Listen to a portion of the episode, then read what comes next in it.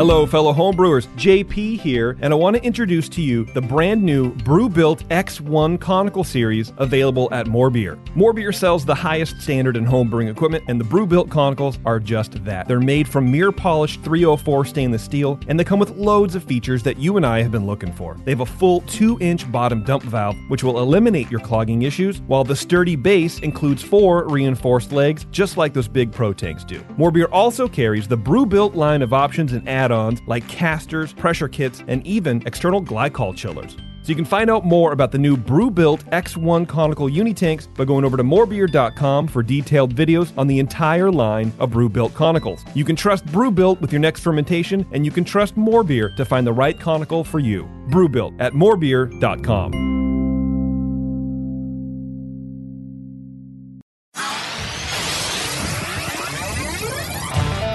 beer is about drinkability. Doesn't oh, matter the style. You guys are like walking beer Wikipedia. That's the first time that you've ever accepted me as a person. Or you have a fermentation in your gut. I'm jet propelled at all times. How many guys do you think that you have the privilege to slap? Somebody who's never tasted a commercial example, and this is how you know everything about this beer? Please, you don't. I think you know, that's with the- bullshit.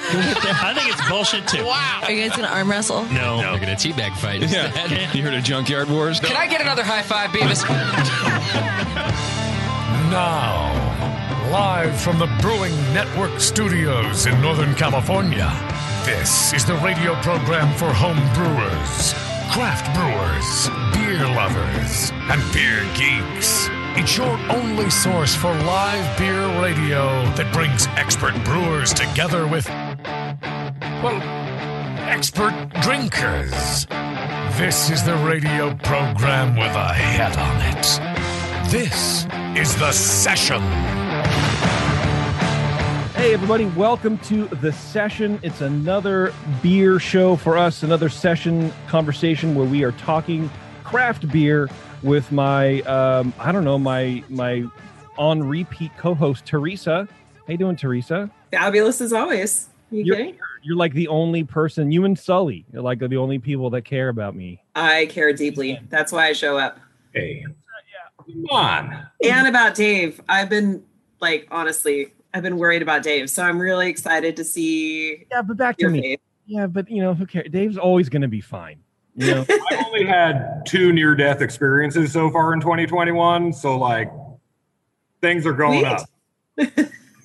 oh my god. Yes that is true. We uh we have dave Marliave back in the virtual studio. Um because believe it or not dave we've had people asking for updates on your life. I'm really good at making people feel better about themselves, especially in 2020. well uh yeah i would i would think so. Um they're from life insur various life insurance companies so i don't know what i should tell them but the, this is Is there a limit on the number of policies that can be taken out on one person? We're about to find out. like We're approaching that limit. we're going to bring them on the line. It's Gary Stuff and Sugar from Geico Life Insurance is joining us today to talk to you about policy withdrawals.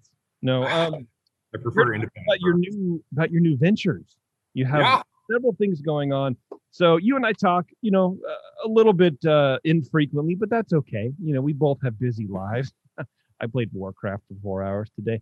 Um, and you recently were like, yeah, here's a bunch of stuff that I'm going to be cryptic about and super cool and drama about. Uh, I can't tell you. And then suddenly you decided to tell me everything. So you you have like half a dozen things going on, and I thought it'd make a good show. Um, mainly because you're brewing at like three different for three different brands or four maybe now. I don't really know what's going on. Only two. Now, three this summer. Okay, we'll see. there you go. Uh, so you're a busy guy, and uh, it feels like things are looking up for you. And I don't want to spoil anything um, because we're going to cover all that in the uh, in the show today, which we almost didn't have, by the way, because FedEx True fact. decided to uh, d- delay shipping beer. And usually FedEx gets to me at like seven o'clock at night. It's like, well, we're going to have to postpone it. But uh, then I got lazy and didn't say anything and didn't decide. And then the universe decided for me because that's what it does. The universe is a, a being that that that focuses on my life personally. Um, and I got the beer. And I was putting it in my fridge. I was like getting it ready. this is like from my my fridge out in the garage to my fridge here on the desk. and uh, you know, I was pulling them out of those the plastic, you know, four pack holders that everyone has or whatever. And I don't know if the, the the tab, little pull tab on the top was maybe just a little bit up, or maybe it was my fault. But I ripped it out of the thing and it popped the beer and sprayed sprayed beer everywhere. So so like you, man, I I've, did that on I've had a hard day today. So uh, and it Oh, you got beer on you. How many No, I mean that's like you live in a brew, you work in a brewery. Yes, we yes. all get beer on us- ourselves every day. Yeah, you guys can relate. It's just I'm like Oh, for sure. I'm bummed out. I would take a nap, but I have to work. Uh, it's the Imperial Porter. Hopefully it'll be fine, man. Hopefully we're right. Yeah. Uh, hopefully we don't discover how it was shipped on live television, but we'll uh, we'll I guess figure that out. Yeah, it'll be fine. Was it cold still? Was it like intact, dense scrapes? No, don't care. None. That's fine. What's What are you talking about? What am I supposed to say? You tell me what I'm supposed to say. Now I Say it looks beautiful and majestic, JP. Just like majestic. It's go. majestic. I can think of, I can tell you that much. Well, Dave, look, let's uh because I'm thirsty because I've had such a hard day. Uh, I want to start drinking your beer, but we can't do that until we talk to you, unfortunately. So, um, what's going on, man? Last time we talked, I believe you have a better memory than I do for this stuff. Um, you were like being sued, and you were living in a in like a wilderness survival tent in the wild in the, in the wilds somewhere. What's happening? Uh Isn't that it? Something yeah, n- now I sleep in a hammock in a closet. So it's been a pretty good upgrade.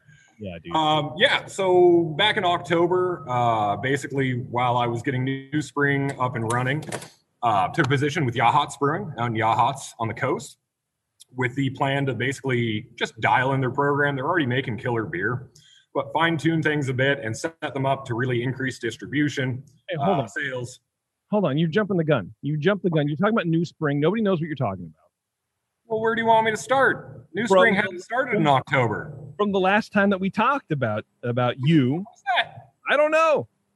That's what I was trying to set you up, Okay. man. And Uh, so, so June, we, we already talked about the building stuff, right? That was the last show. you're in the middle. Yeah, the last the last show was like your you were you had kegs all in your front yard on your Oh, yeah. backyard. Of it. It was a disaster. You had to move your whole brewery in a month, and Yeah. you were like almost done with that, or just got done. yeah, yeah. So I- I want to I want to go through everything. I want to savor all of the juicy details.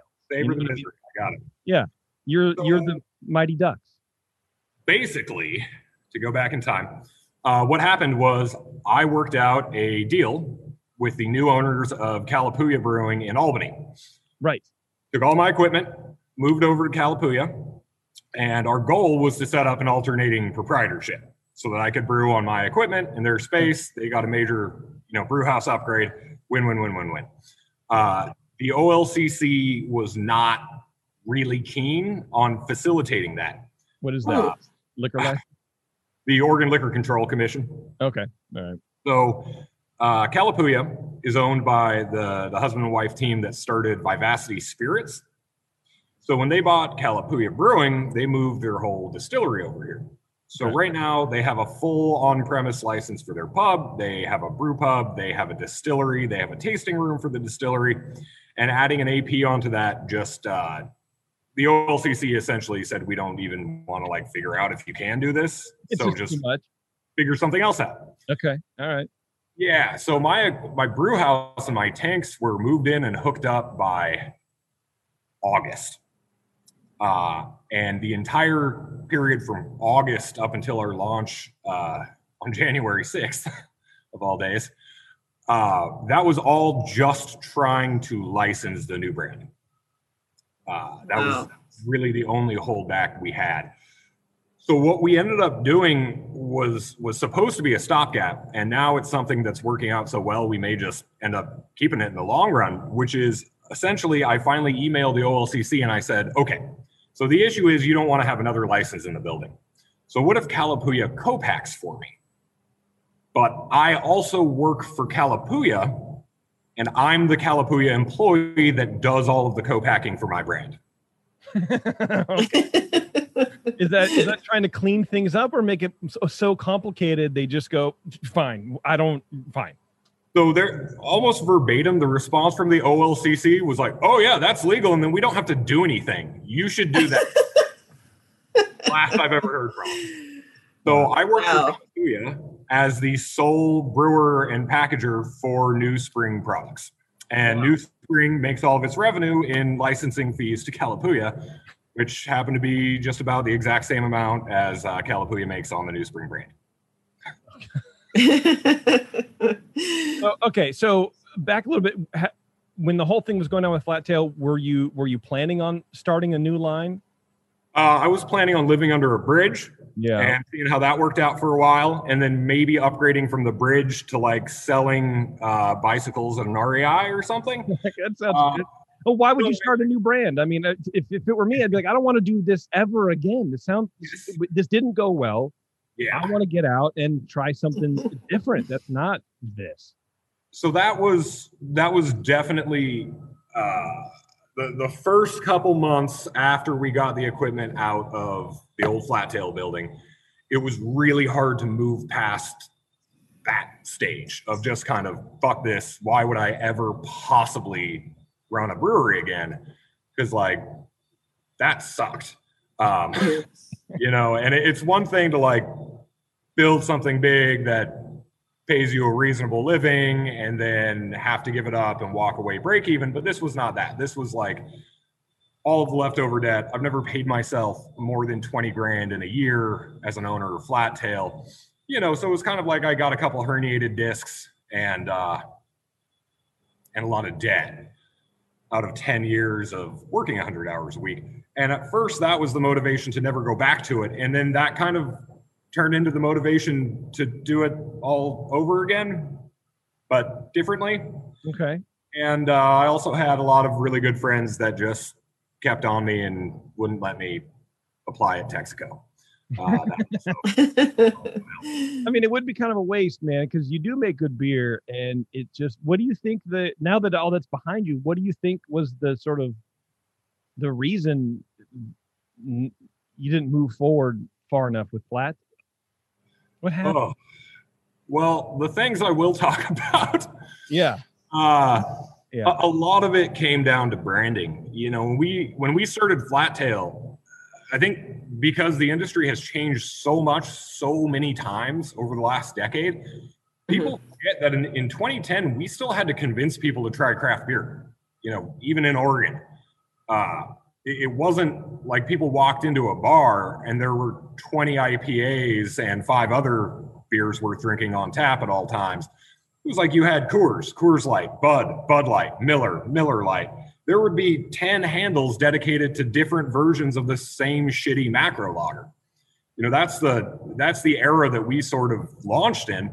And so our our founding ethos was like, let's make crazy experimental boundary pushing beers in a football themed sports pub.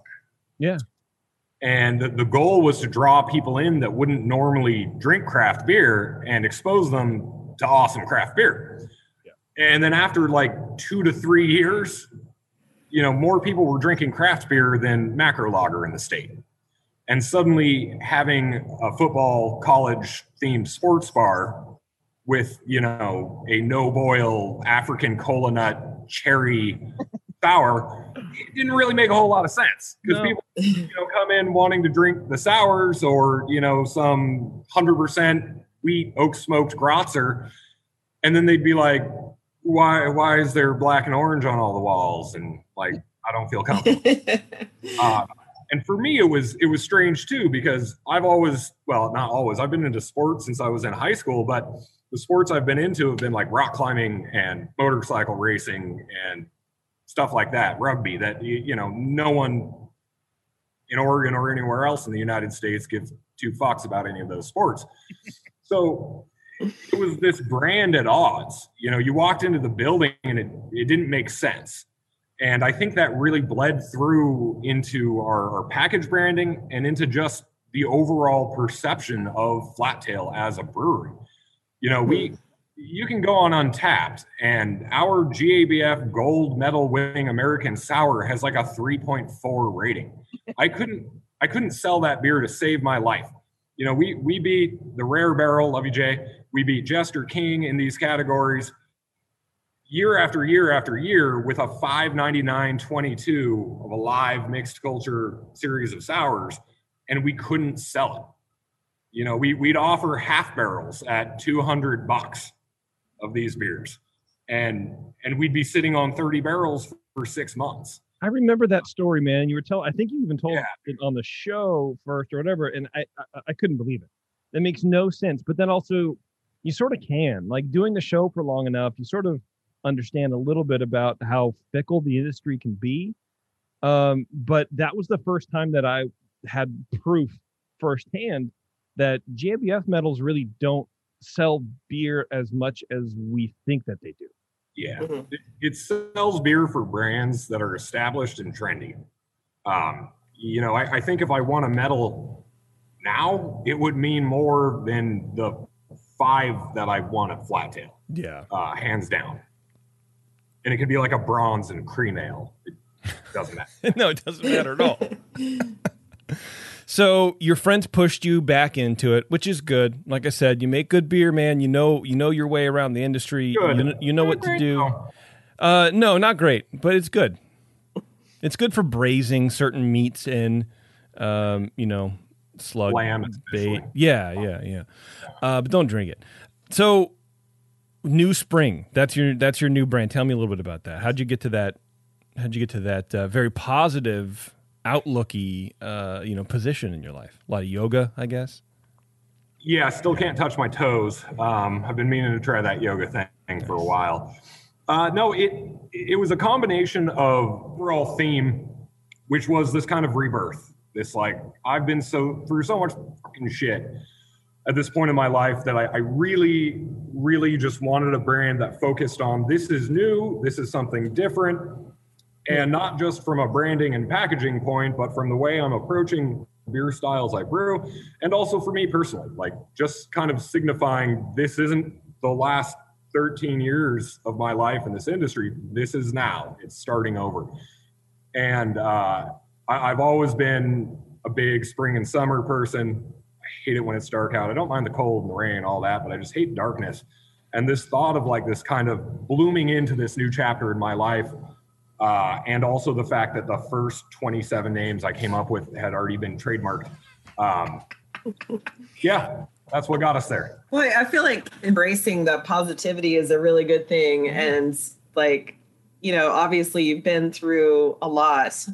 Like just just turning the page and saying, "Hey, I'm moving forward and I'm moving forward in a positive way." That's got to be, it's got to be uplifting it's been a game changer. Um, I mean, I I know everyone knows me as like the salty old fuck, even when I was 22, but it's it's strange and wonderful, and also a little bit weird to, to for the first time sort of feel again like I did when I was that young brewer who thought JP and Justin and Bevo were like the coolest people in the world and not just some douchebags that I used to hang out with before a viral pandemic shut the world down. Yeah. Uh, and Bev. And it's it's awesome because I'm stoked to brew. I'm stoked to be here.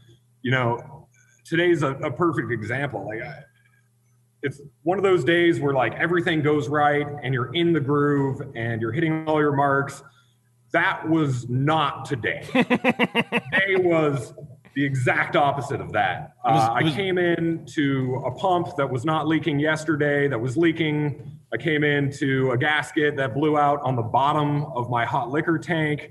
So I had to completely dump all of my hot water, refill it, heat it back up, instantly two and a half hours behind. Then I had to rebuild the pump seal and head gasket. So, like, I, you know, I'm going to be here till midnight. And then I have to be at Yachats by 9 a.m. tomorrow for a meeting and a brew prep, and then I brew over there on Wednesday. And one year ago, two years ago, this would have been one of the shittiest fucking days ever. But you know what? I'm making beer, so life doesn't suck that bad. And it's just, it's been a major paradigm shift for me. Hmm. Uh, and it's, I, I'd like to say it's about more than just that the new brand has been really successful out of the gate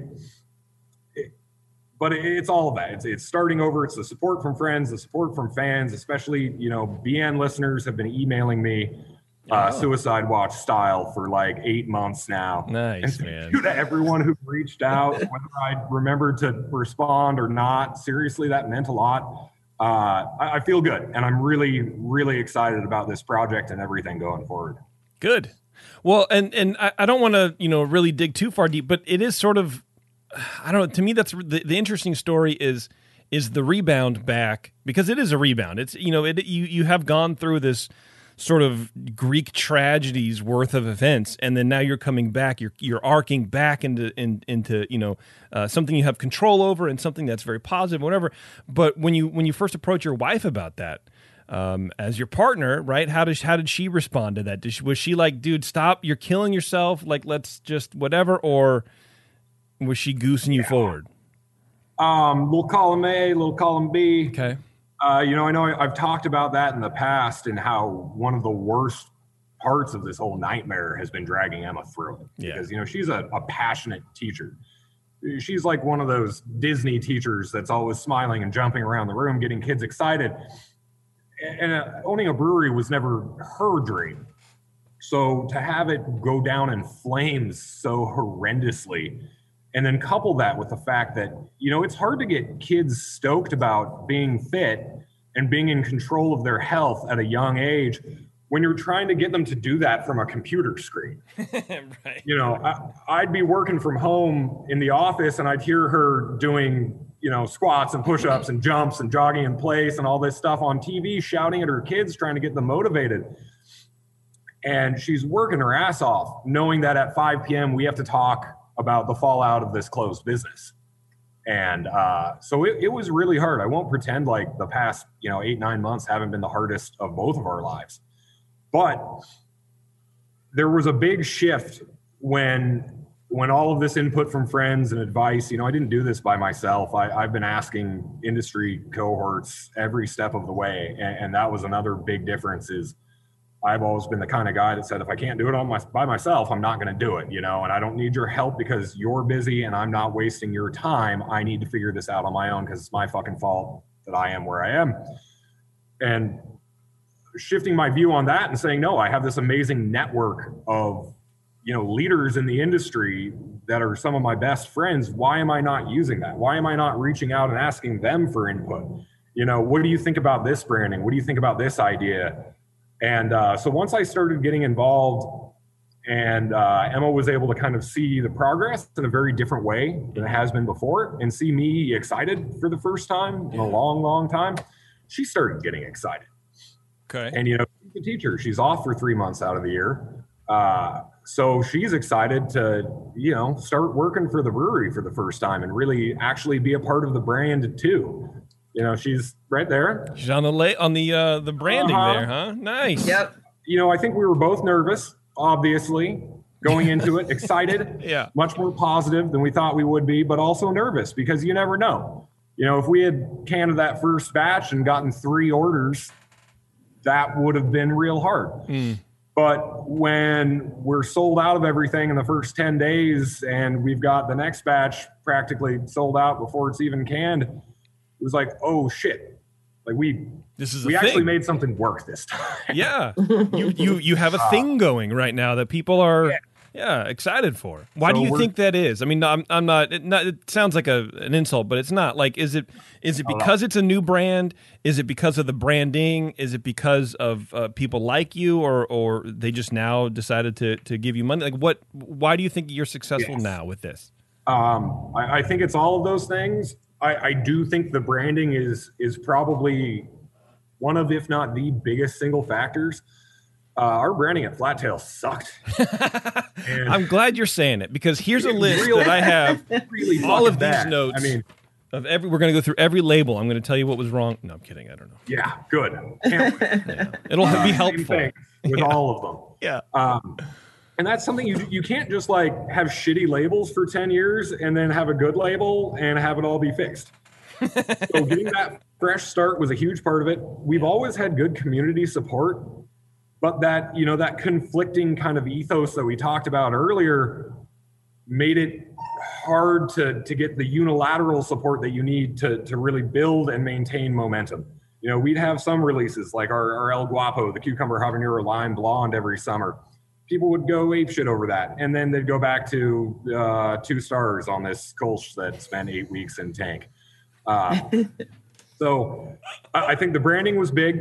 Um, one of the biggest comments that I've gotten from bars and bottle shops that I've been selling beer to for over a decade now Yeah. was thank God you finally have a fucking package to match what's inside of it. Yeah. And a lot of accounts are, are really hand selling this because we've had relationships for a long time and because they're able to now. It, it's super hard to convince someone, hey, check out this beer. It's got all these medals. It's awesome. And yeah, the label looks like it was made in MS Paint, but just don't look at that. Just pour it into a glass. Well, it's like people eat with their eyes, they drink with their eyes too. Yeah. Um, I mean, so being able, Even Anchor Steam just just revamped their label. Did you guys hear about that? Yeah. And I think it looks cool. It's different. I'm not sold on it, but there is something that is kind of like nostalgic about that old Anchor Steam. But if a company like Anchor Steam, you know, can can has to feel it, they have to rebrand in order to to, to Yeah. regain a foothold or whatever. Um, the makers of Coastal Common and Brownie Brittle. Oh wait, no, that was Full Sail. I was like, I've never heard of either of those things, man. Did Anchor Steam get acquired by someone? They did, and then I they, think by uh, couple of times. right? Yeah. Um, I don't think so anymore. I don't know. It's hard to say because you also see like some of these really old school, what like Portland Brewing Company or whatever just went out of business or whatever. So if you don't adapt and you don't do that, you're you're going to die anyway. But maybe the maybe the the step is to understand that first and get out ahead of it. Sure, absolutely. And you know that's that's why as we were coming up with this branding and everything, there were a lot of ideas that I had that I think would have worked as an exciting, cool new brewery, but they didn't have the ability to go the distance like this one does. And not having to completely reinvent the wheel every time I come out with a new beer, changing a color and a background. Uh, very simple style names, you know, no more puns on every single beer I produce. What? Uh, yeah, little things like that. I think people like, oh, How's Dave it- can gotta be a little professional too. I can be presidential too, JP. Can. how how is every, Something to be said for simplicity, Yeah. for sure. how are we going to have a little chuckle in the beer aisle now? Uh, You know. Well, we, we still can. It just, you know, will be about someone else's douchey pun. That's fair, man. Well, I like to see it, man. I'm I'm I'm really happy for you. You sent me the pics and you talked to me a little bit about it, and uh, I I I feel very good for you uh, and Emma. You know, moving forward and doing all this. So, um, you know, hopefully, uh, fingers crossed, right? We've got a hazy coming out in a month, Oh. so All right, well, I'm gonna, all right, that's it. So Dave is off the air now. No, I'm kidding. Um, so then, what was the timing with with going to uh to the, you're at Calapooia right now? yeah, I, I'm Okay. in the brewery right now. What's the I'm time- what's- whirlpooling right now? Nice. What's the timing with launching the beer brand and being in Calapooia? Were you going to do the the beer brand first or partner with Calapooia first? So, well, like I said, originally it was just supposed to be an AP. Um, I Yeah. did volunteer to help out. Uh, But was it going to be under the the Flat Tail brand or this new brand? oh no, no, it, it was from the get go. The idea was to start a whole new brand. Got it. Okay. All right. Yeah, reviving Flat Tail was never going to happen, and and a lot of people are bummed about that, and I get it. You know that that part of my life had a lot of positives too, Sure. kind of. Um, you I know, mean- and I mean that's that's where I, for the most part, built my name. That's where uh, I learned how to be the brewer that I am now. So, Yeah.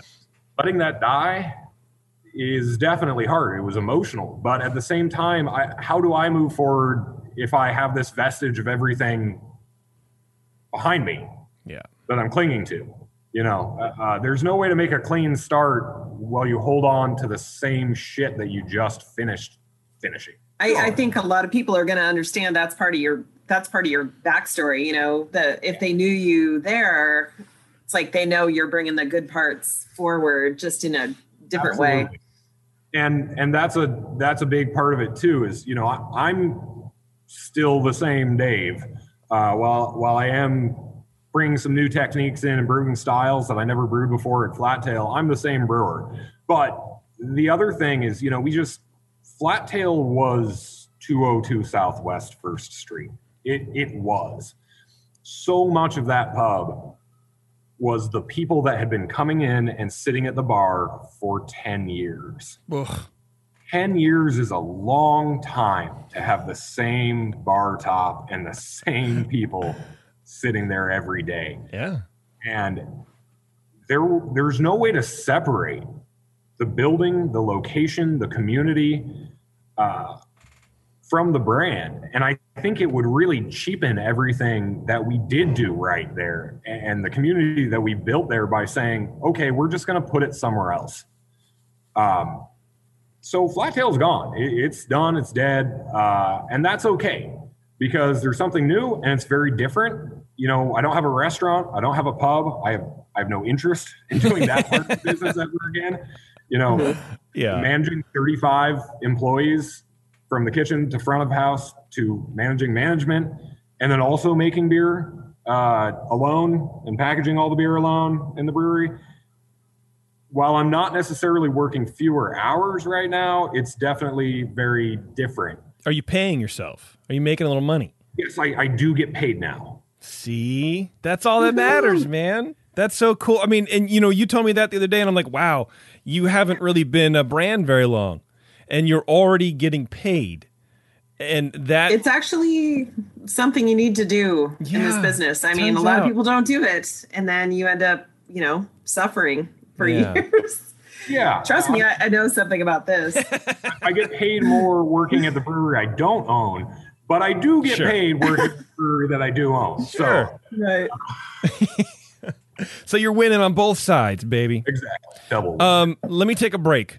We're gonna come back. We're gonna start opening some beer and uh, talk a little bit about new spring beers, what you're doing over at Calapooia, and uh, you know all that kind of fun stuff. Okay. awesome All right. Everybody, go turn this pump off Yeah, turn the pump off. It's the session. Hang on, everybody. We're going to be right back. Segmented, demented, fermented. Fermented. It's the session.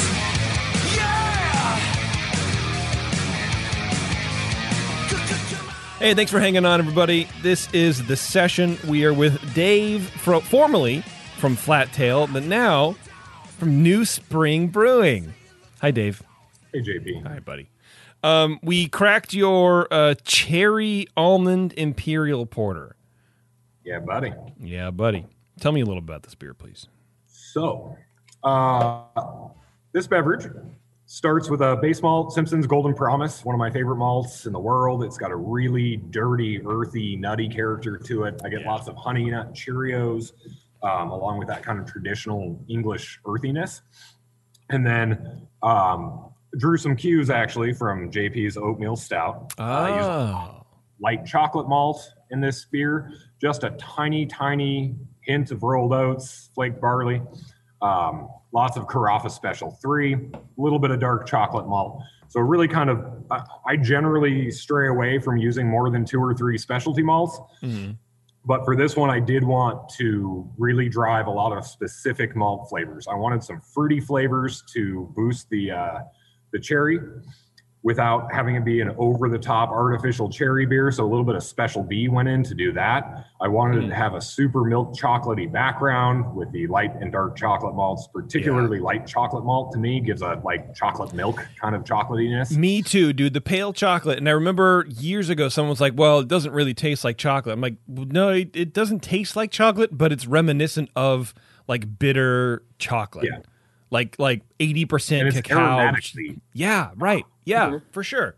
And you you if you can combine that with some softer malt, uh, a little bit of residual sweetness in there, you can get that sort of milky, chocolatey thing, which is what you achieved here. Absolutely. Well. Um, and then 150 pounds of almonds through the mill into the mash. Wow. Yep. Uh, fermented with S-04, so an English ale strain. Uh, I always, on my big beers, like to start temperatures really cool around 64, 65, pitch the crap out of it and let it free rise uh, up to about 68. And then once the fruit goes in, turn that jacket up to 72. It almost never gets there. But I, I really don't want the jacket turning on uh, during that last stage of fermentation. So primary 65 with a free rise to 68 and then it uh, ended up at around 69 70 Nice. max during the summer that'd be a little higher uh, just over 80% attenuation finishes at 1014 starts at 1080 something um, You do the math. Uh, and then I also, on brew day, I pull off about 20 gallons of wort and boil it up with brown sugar and almond flour. Uh, before boiling it, though, what I do is I take the almond flour and I add a bunch of uh, mash enzyme. And yeah, to convert the almond starch into sugar as much as possible. And then reduce the crap out of it. So essentially, I'm making like an almond syrup or almond caramel out of wort, brown sugar, and almond flour. And that goes directly into secondary fermentation, along with uh, just over 300 pounds of, or 350 pounds, almost a pound per barrel of dark sweet cherry puree from Oregon fruit. Wow. Jeez, dude. Did you take a breath during that or what? It was just rattling off of like. Uh, the, the water chemistry is important too. I, I use a lot of chalk, which is hard to get into suspension in the boil. Um, but the reason I use chalk is to soften that roastiness.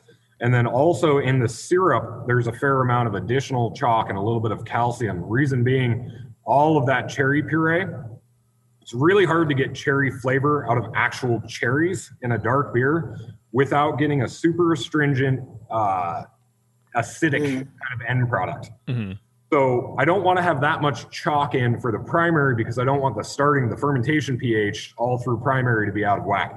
So I throw a little extra chalk in with that syrup that goes in after primary started, um, along with the cherries to balance out the added acidity of the cherries. Uh, and I think it, it definitely, to me, has a very Venice mid palate, uh, kind of like cherry wine if you've ever made that at home.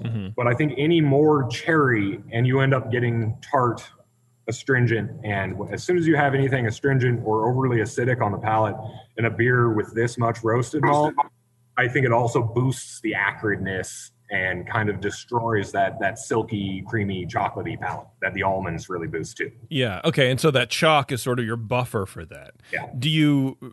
Is there a, a calculation that you did, or you just did it by taste, or you said that's Yeah, probably like enough? ten years ago, I did that math.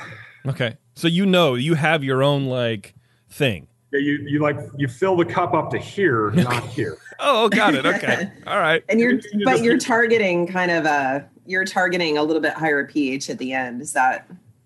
Uh, Peter in the chat, uh, Peter Munoz. What's up, Peter? Um, says, uh, don't almonds have oil? So you added the whole almonds So in. do hops. Well, yeah, but I mean, okay. So you're say, what you're what you're saying in the uh, Dave way is Not that issue. It's not an issue, and the oil breaks down. I mean, people are literally adding hop oil directly to the beer. Hop oil is oil. yeah, but isn't it different though because it's like extruded, and uh, I'm I'm assuming that it's water soluble, the the hop oils. I mean, sure, if I were doing like 500 pounds of almonds, Mm. that might be an issue. Um, part of the reason I use the almond flour is because it has a little bit less residual oil content after being dried and, and everything else as well. Uh, but this is this is a beer that I I made for the first time uh, in 2008, I think Okay. um, as a homebrew, and it was a, a Cali Common yeast with a low ABV porter and cherries and almonds. So I, I've done a lot of homebrew batches of this in the early stages, and back then I was definitely concerned about the oil because it made sense. Yeah. Uh, that's pretty logical thing to think of. Um, but it, it never was a huge issue unless you just almond did did the fuck out of it. Um, so dialed back the almonds a little bit, came up with that new process. And the other thing I do with this for both mouthfeel and to kind of preserve the head, even with some presence of oil, um, is I partially nitrogenate it. Uh, a lot of people think that in order to use nitrogen to positively affect a product, it has to be a, a nitro beer. That's bullshit. Nitro is awesome. You can add, you know, one volume of nitrogen as a baseline and then carbonate it to where you normally carbonate it. And you're going to get mouthfeel out of the nitrogen that's in solution in that beer. And it's also going to give you much tighter bubbles. Nitrogen's really hard to force out of solution once it's into solution. So when you have nitrogen in a beer like this, even though, you know, this is packaged at like 2.3 volumes in tank. So in the can, we're talking 2.1 relatively out of a wild goose canning line. And I opened this right when the show started, and you can still see those slow bubbles And those slow bubbles, a lot of that is nitrogen. Slowly coming out of solution, keeping that head alive, even though the beer's got oil from the almonds, full of fruit, uh, so it's going to be low protein. That, you know that is a good point because you know, like I said before the show, I popped my can on accident. So this can has been sitting open for an hour, and there's still. It looks just like yours. Like when you held your glass up, it looks the same, if not better. Because I just imagine my beer is always better than yours. But um, so there's no problem. That's really that's really interesting. I always thought that uh, you know if you're going to do nitron cans, you had to like put the nitrogen in the can and like go through a- that process. But you actually thing, just right. carved the beer with CO2 and and nitrogen and then canned it. Yeah. You're So, still I mean- hanging on to a little of that. if you want to get the the cascading effect, the waterfall, you have to either have you know the widget, or Yeah. you have to uh, dose it with liquid nitrogen. Right. That pressure, and then you have to shake the shit out of it before you pour it. Uh, pour it if it's just dosed, and that again is because nitrogen's so hard to get out of solution. I mean, when you think about what a nitro faucet is, it's a normal faucet with a tiny disc full of, of pinpricks in it, and the beer is Right. forced through those teeny tiny holes. The whole point is that the nitro stays in solution, but that forces the CO2 out of solution and gives you that cool looking waterfall. So if our goal is not to uh, force CO2 out of solution, but rather just have uh, a blended gas in solution for both the mouthfeel and the head retention, then we don't have to worry about that cascade effect or anything we need to do in order to get it. And it also allows you to have a little bit more of perceived gas levels uh, without getting that sparkly, prickly uh, mouthfeel that to me just destroys dark beers. Well, thank you for that. First of all, because I hate You that shit with dark welcome. beers, man. Like you know, you you can there's some I've had some really great dark beers before, but they have that acrid, they have that prickly thing, and it's just it's on the edge, and it's it's just far. It's like a a scratch on your glasses. You know, like when I'm thinking about it now because I have one right on my right on my line of sight, like right on my pupil, and I can't fucking stop. I can't stop, or like a a scratch on your soft palate, right, where you, Yeah, you I've can't had a stop fucking with first it. winter in my long johns since six o'clock this morning, and I'm just about ready to cut one of the legs off. So Yeah. I, I, I exactly right. It's just it's it's like this is really enjoyable, but just that thing out there sucks. Um, that's really cool, man. With the um, um, um, nitrogen, man, I like that. It's a good beer. I don't really get a whole lot of almonds though. So I have two questions. Number one, have you tried doing it without the almonds and just doing the almond powder? And number two, what are you getting from the almonds that you're not getting from the almond powder? yes. Thank you. Can we move on now? Yeah. Okay. Um, I've never done this on a commercial scale uh, prior to this batch. Okay. I'm definitely going to up the the mash almonds on the next round. It it has uh, to me, I get a little bit of like an almond liqueur hint on the nose and at the very end of the finish. It is very subtle for sure. I, I'm very happy with the base beer, uh, but I do want to up the perceived almond character a little bit. I don't think I can up the amount of cherry without adding an essence or an extract um, without ruining the palate overall. The almond I Yeah. do want to up because I think it'll actually continue to improve the mouthfeel without adding sweetness.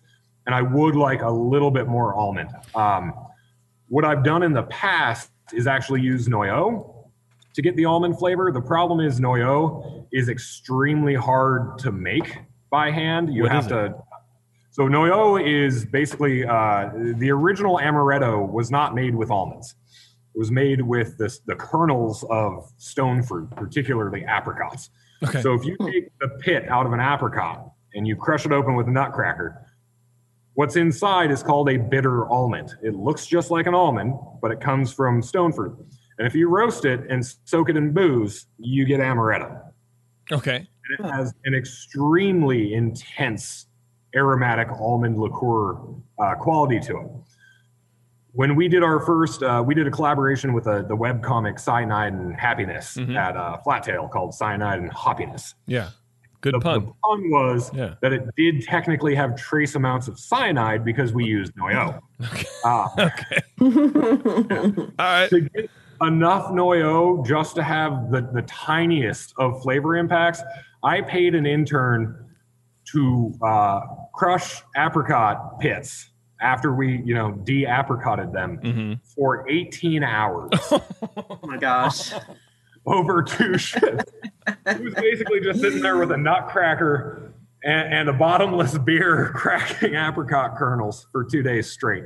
Um, and he wanted to murder me good and hard after that. And we got just enough to maybe kind of sort of taste it.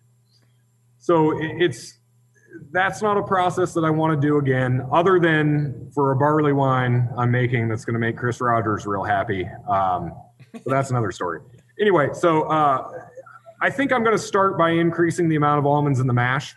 Okay. The almond syrup was cool, and I think it added a little bit, but uh, the like third degree burn to flavor ratio was was a little higher than I want for practice. I'm going to do more than once. Yeah, I feel like you're you're sort of an at risk person, anyways. Why would you pull some? So the the, The only al- way I know. yeah. Well, wh- why not just do the almond flour? Do you really think that you get something from adding like whole like crushed almonds in the mash? I don't know why I'm beating this topic to death because Yeah, it's, re- it's really can- interesting though. I don't know why. you can definitely taste the almonds in the wort. Okay. uh, for sure. And one of the things I've noticed is as you know, even though this beer is only 19 days old, uh, Wow. the almond aromatics have dropped off a cliff for sure. Yeah. Oh So wow. I think that's getting swallowed up by uh, because it's an English yeast and there are a lot of fruity esters, and then the cherry has has that real deep cherry wine character to it. I think the subtleness of uh, the almonds is the first to go as the, the generally perceived fruitiness climbs up. So I think if I increase the almonds and keep everything else the same, that'll linger a little bit longer. At least that's the goal. Okay. Well, I think it's good, man. I almost want you to put the almonds in a hop back or something. right. Have the have the wort go through them on the way to the fermenter. Yeah. Uh, the only thing I'm worried they about don't with that is boil, you know? starch is a big concern for me with the almonds. But Yeah. I guess if I enzymed the almonds first, Mm. then Enzyme, starch. Yeah, something like that. I, I like where you're going though.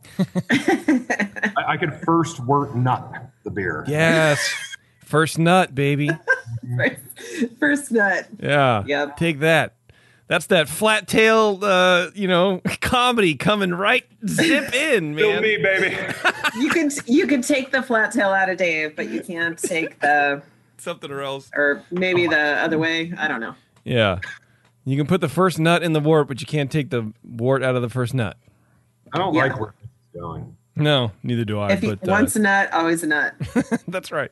Oh, Um, what are we drinking next, Teresa? I'm, I'm letting Teresa to dictate. Uh, so we have a double IPA and an imperial stout left, which is first of all, you you didn't send me anything that I would enjoy drinking, and I don't like that.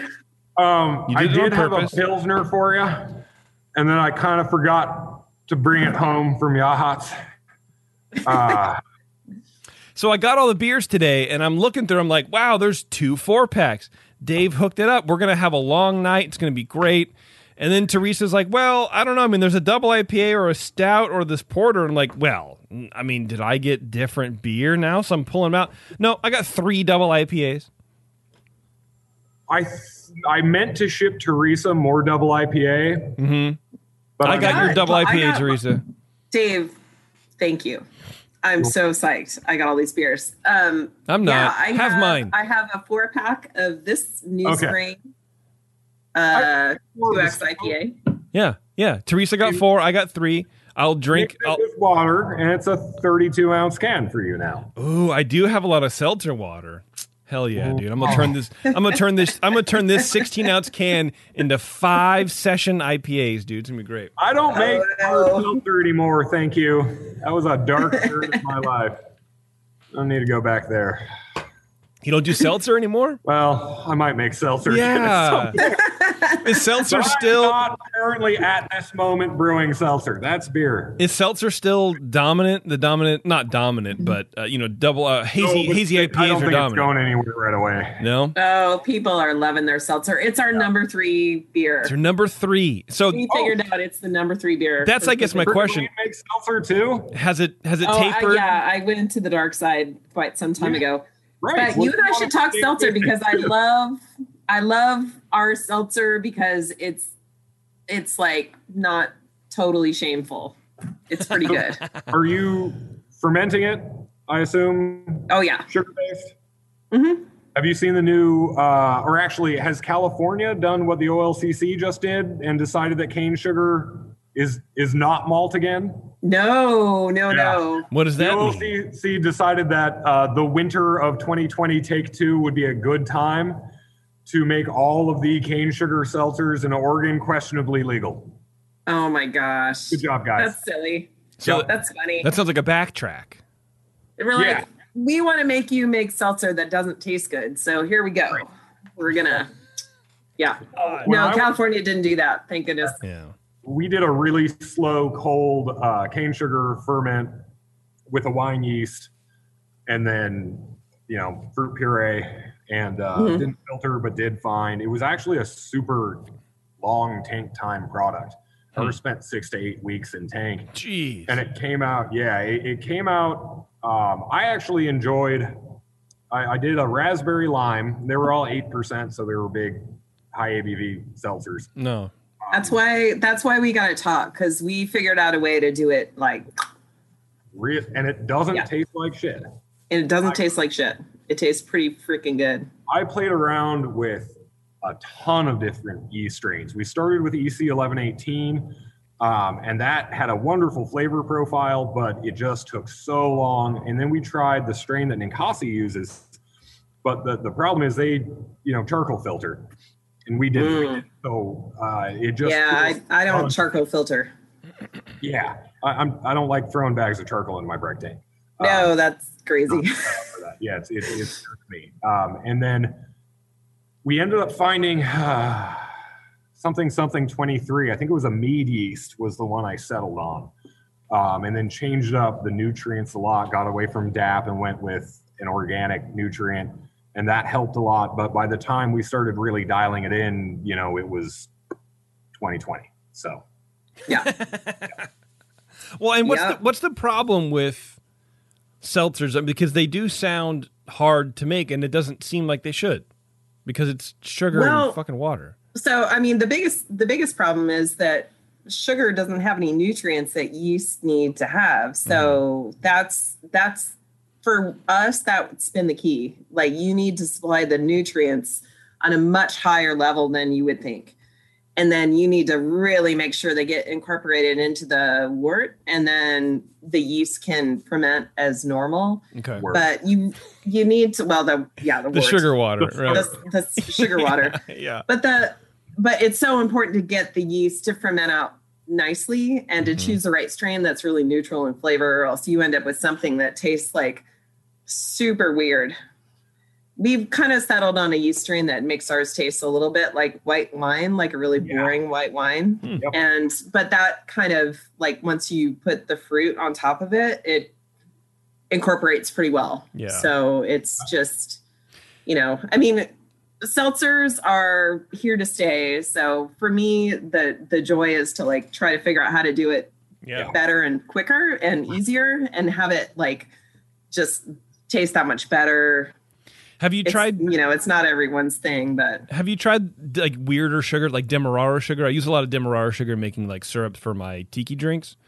I wonder I if like haven't. Not for a seltzer. because like a darker sugary, you know, with that kind of like non-fermentable, you know, get the coloring or think the- whatever, the flavoring. The I don't- problem with fermenting any large amount of molasses Mhm. Uh, is you end up getting a really burning rubber kind of character out of it. Uh, you know, I, I I actually like brewing dark beers with molasses, but Mhm. you, you just have to do it very sparingly because it immediately goes to metallic.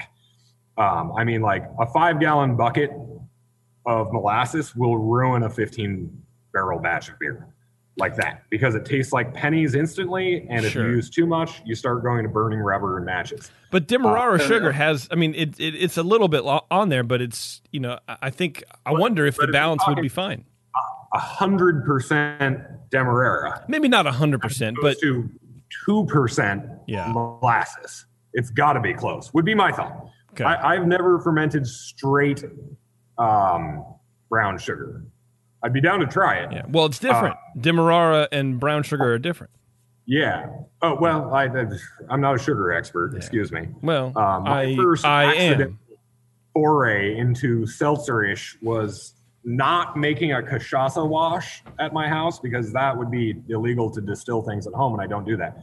Um, but I was fermenting some uh, cane sugar and got it up to about 21, 22%. And one of the things that struck me uh, was that this was really just meant to be a wash. But I don't like doing anything with distiller's yeast because distiller's yeast is trash. It's it's meant to make things fast with no regard to flavor. And I know people say that all of the flavor is distilled away. Well, if all of the volatiles were distilled away, pot stills wouldn't exist, and neither would scotch. So I refuse to believe that a shitty distiller's yeast ferment on something that's not going to be ran through a reflux column 20 times and filtered Right. through, you know, charcoal isn't going to have impact. Right. So I, I did this ferment over a very long period of time with multiple wine yeast strains, uh, racking it off the lees and back onto fresh pitches over and over again. Got it up to a really high degree of attenuation and very high alcohol. And when I was tasting it, I realized like th- this doesn't taste awful. Like this is kind of cool. It's this like cane wine. Um, and it had a lot of the flavors you get out of a good cachaça. And at the time, you know, it was just like, well, what am I going to do? Start making sugar wine? What the fuck would you call that? And then five years later, we have hard seltzer, and I'm thinking, oh my god, the things I would Wine. go back Sure one time. And make a commercial batch of this stuff that was fermenting on top of my dryer in my laundry room. Uh, Imagine but if cane sugar, you know, like like Teresa's saying, when you use a wine yeast, Yeah. you can make it taste like like a decent wine. Um, we did a strawberry lemonade seltzer that tasted like white zin. That sounds pretty With- good, Yeah. bro. Example of a decent wine, but Yeah. the college kids loved it. I was going to say, like, yeah, imagine you were the first place to put on a hard seltzer in a college bar. On draft On- in Oregon, maybe Yeah, I know, right? That would have Yeah. been amazing. we sold the shit out of you know, No, no, I mean, you- you're talking about- $250 half barrels of eight percent draft seltzer. Eight It was a percent. weird time in my life. See, like five percent seltzer, that that sounds great to me. Like I've had a couple where it's like, oh, okay, five percent. I, I see it. I get it. I under, I understand seltzer, hard seltzer, more than I understand hazy IPA. That's me. I don't know. I'm, uh, you know, cool is a word for it. I've learned to love smelling hazy IPAs. Sure, we could say that. Yeah, I really like smelling them, yeah. And it will never stop being a goal of mine to make a hazy IPA that is so hazy you can't shine a flashlight through it, but has no yeast in suspension that I not just appreciate and value, but want to drink when I get off work. And I'm I'm hoping it's in the whirlpool right now. I'm gonna have to turn that Oh, sweet. off again on the uh, next break. Okay. But yeah, you know, it, to me, a lot of the issues with hazy IPA are not that it is hazy IPA. It's that it was this style that became so popular. No one had time to really root out how to make a good hazy IPA or what a good hazy IPA even is. Uh, right. I can't remember who put it out, but there was an article on on hazy IPAs and hop burn, uh, and you know how Yeah. yeah, people are making these beers that are so intensely hopped that it literally burns as you're drinking it. And like, Mhm. I, I feel like you can make hazy IPA without doing that, and also without having so much yeast in suspension that you know you, you have to run to the bathroom 15 minutes after your first pint. I mean, oh God! I mean, if, if your hazy IPA is hazy because of yeast or because of hop particles, then you're not You're not it doing right. it right. But I, I mean, I do feel, like, and I, I see what you're saying, and uh, you know, definitely, I was on that train of like, this is just awful, even before really caring about understanding it. But I feel like that's sort of any new style where, like, you know, you had imperial everything or quad IPAs or Belgian quads or whatever. They came, or the Belgian IPAs, or you know what I mean, where people tried to do a thing and it took off, and nobody really understood what it was. And then they figured out how to make it. And then with all those other ones, they sort of fell by the wayside after the problem was solved. But hazy IPAs have sort of really drug in the sort of normie beer drinking crowd. That that's that is sticking. That's here to stay. Like brut IPA, where'd that go? People solved Nowhere. the puzzle, and then the, that was it. No one cared anymore. It was just a thing to do. Well, that's that's it. You know, how long have we been making pilsners? And Not long enough. Sure, like there, there's been long enough of a history of brewing pilsner and ESB that it's pretty easy to say that is or isn't a pilsner or ESB. Yeah. You know, Right. you, you take Rahr two row and ferment it at 60 degrees with a Cali Common strain, and then hop it with uh, Willamette and call it a pilsner. That's not a pilsner. but if you take any number of base malts or any number of different hop varieties or any number of different yeast strains, you can make a hazy IPA. So, Yeah. so maybe the issue isn't so much that it exists; it's that we need to start defining it. And and I think this, I think this also goes back to something you and I have both harped on over the years, JP, which is like don't call it a West Coast IPA. Don't call it a juicy IPA. Call it a New England style IPA because that's what we're talking about. Yeah. Just like, you know, I, I had my 10 year long diatribe against non Kolsch Kolsch because I was so, so worn out over people saying, you know, well, your Kolsch is okay, but like it's not hoppy enough. And it's Yep. really clear. And like I had this, you know, Kolsch uh, out of Hood River that's like cloudy and it's dry hopped with Cascade. It's like, cool. you had a blonde ale. And now, because all these people dig this blonde ale, they think my Kolsch is not a Kolsch. And eh, that kind of stylistic confusion is good for no one. It, it absolutely is detrimental to the industry. But on the flip side, we have to realize that people want to drink these fucking beers. So we either, you know, when Chuckanut starts dry hopping shit with Citra, I'll brew a fucking hazy IPA and I will brew the shit out of it. You know, because that's what people want to drink. So I want to be the best at making that beer so that Yep. people can drink the best example of that beer. Um, you know, I, I just had the first ever pastry style beer that I have enjoyed in my life. And it was a, what? No. I can't do those either, man. I can, That's but, what I, but there's like like a ten percent of those beers, maybe fifteen. I can go. I get a flavor that I enjoy, but the rest of the math, whatever the math is, the, the beer, eighty five percent sucks. It just I fucking agree. sucks. and I want to be that 10%. And, you know, I, I used to be totally on the same page. Like, I'll never fucking brew this style because it's garbage and it's not real beer. And I drink ESBs and Pilsners because I'm an American brewer and I do it right. Um, and then my buddy Steven from Cold Fire, Steven and Dan being two of those people that were massively encouraging and instrumental in my, you know, rebirth.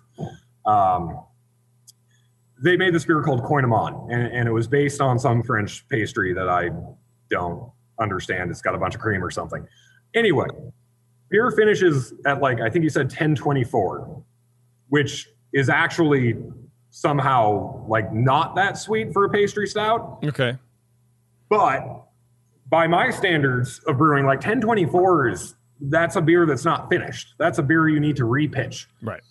And that being on the drier side of pastry stouts, you know, is part of the issue. But when I drank this beer, the first thing was obviously trying to keep an open mind. And the way I went at it was like, I'm not a dessert guy, but I like dessert sometimes. And so thinking about this as the goal of this is to make a drinkable but purposefully sweet beer. And the aroma on this thing, I mean, it was like a, a caramel covered vanilla bean cup with like a pat of shoe on top. I mean, it was just this incredible burst of real vanilla and caramel and all of these wonderful aromas and flavors all soaked in like whiskey. I mean, it just, it smelled Wow. amazing. That sounds great. Yeah, and eleven percent. So it's it's very high alcohol. You know, I split it with Emma uh, because it, it- it's not a beer that I want to drink a pint of, but No.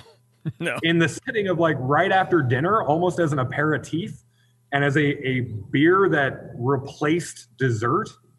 It was awesome. Hmm. And and that was a big game changer for me because you know, I if I can enjoy a pastry stout, Yeah. maybe I can learn how to enjoy these other styles. And it doesn't mean that I have to drink hazy IPA every night or Yeah. make milkshake smoothie sours every month, but it does mean I'm going to play around with it. And I- I guess just be a little more patient with some of the styles that I, I have not been a big advocate for in the past. well, that sounds boring to me. Uh, let's take uh, a quick break. Okay, you got to go turn your pump off, Good. Dave. This is the session. We'll be right back.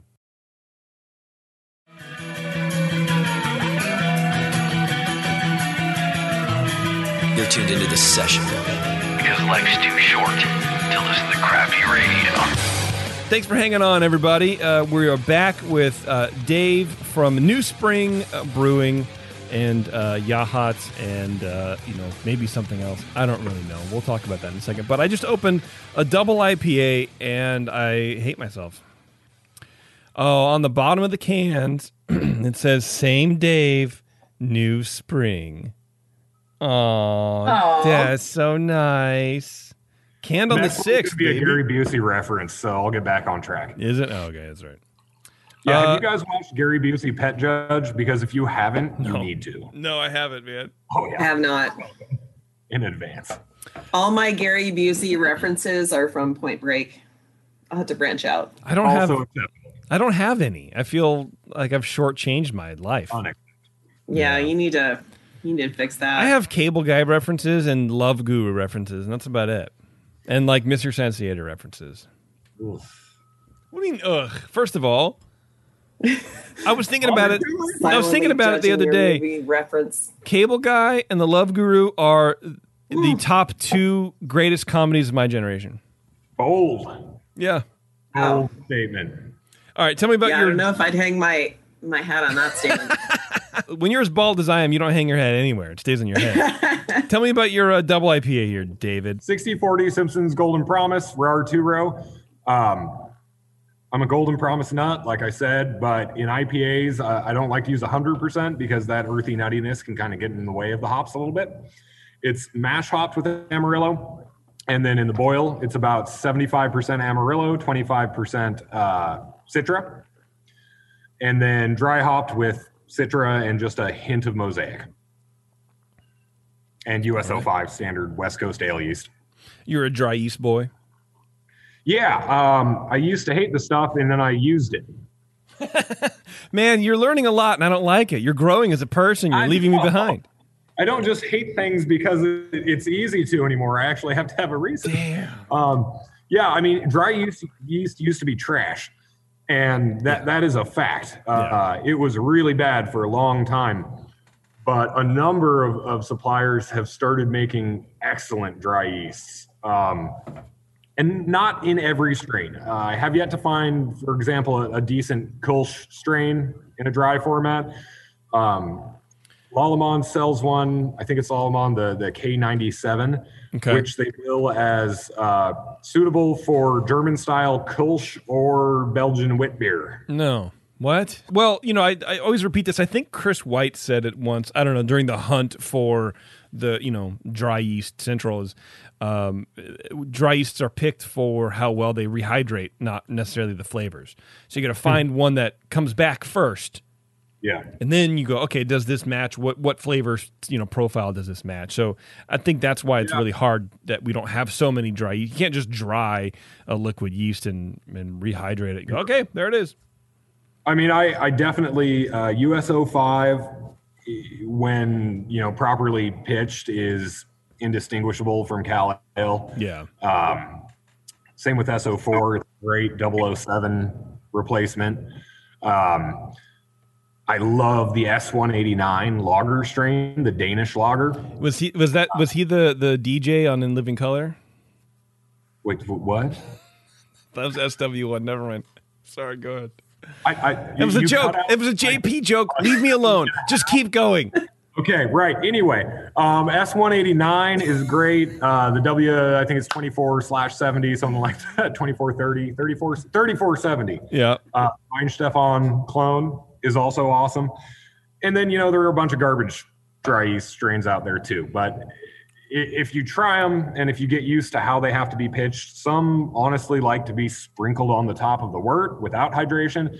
Some produce massive phenols if you do that, and they have to be rehydrated and, and you know dosed in liquid form. But either way, um, yeah, we back in I think it was 2014 made it to the final round in American Pale with a US-05 APA, and that was to me like, okay, well, can't suck that bad. Uh, not to mention the when you you know it's a trade-off because do you want to use the appropriate yeast strain for every beer you brew and and not limit what you brew based on what you have at the bottom of your cone? Or do you want to be a liquid yeast only brewer and you make nothing but west coast ale or english ale because i, I want to make lagers and i want to make belgian beers and i want to make all of this stuff. So you know the US-05 strain uh, i usually get three to five gens out of a dry pitch that costs me 120 bucks as opposed to an $800 pitch that i get the same number of generations out of.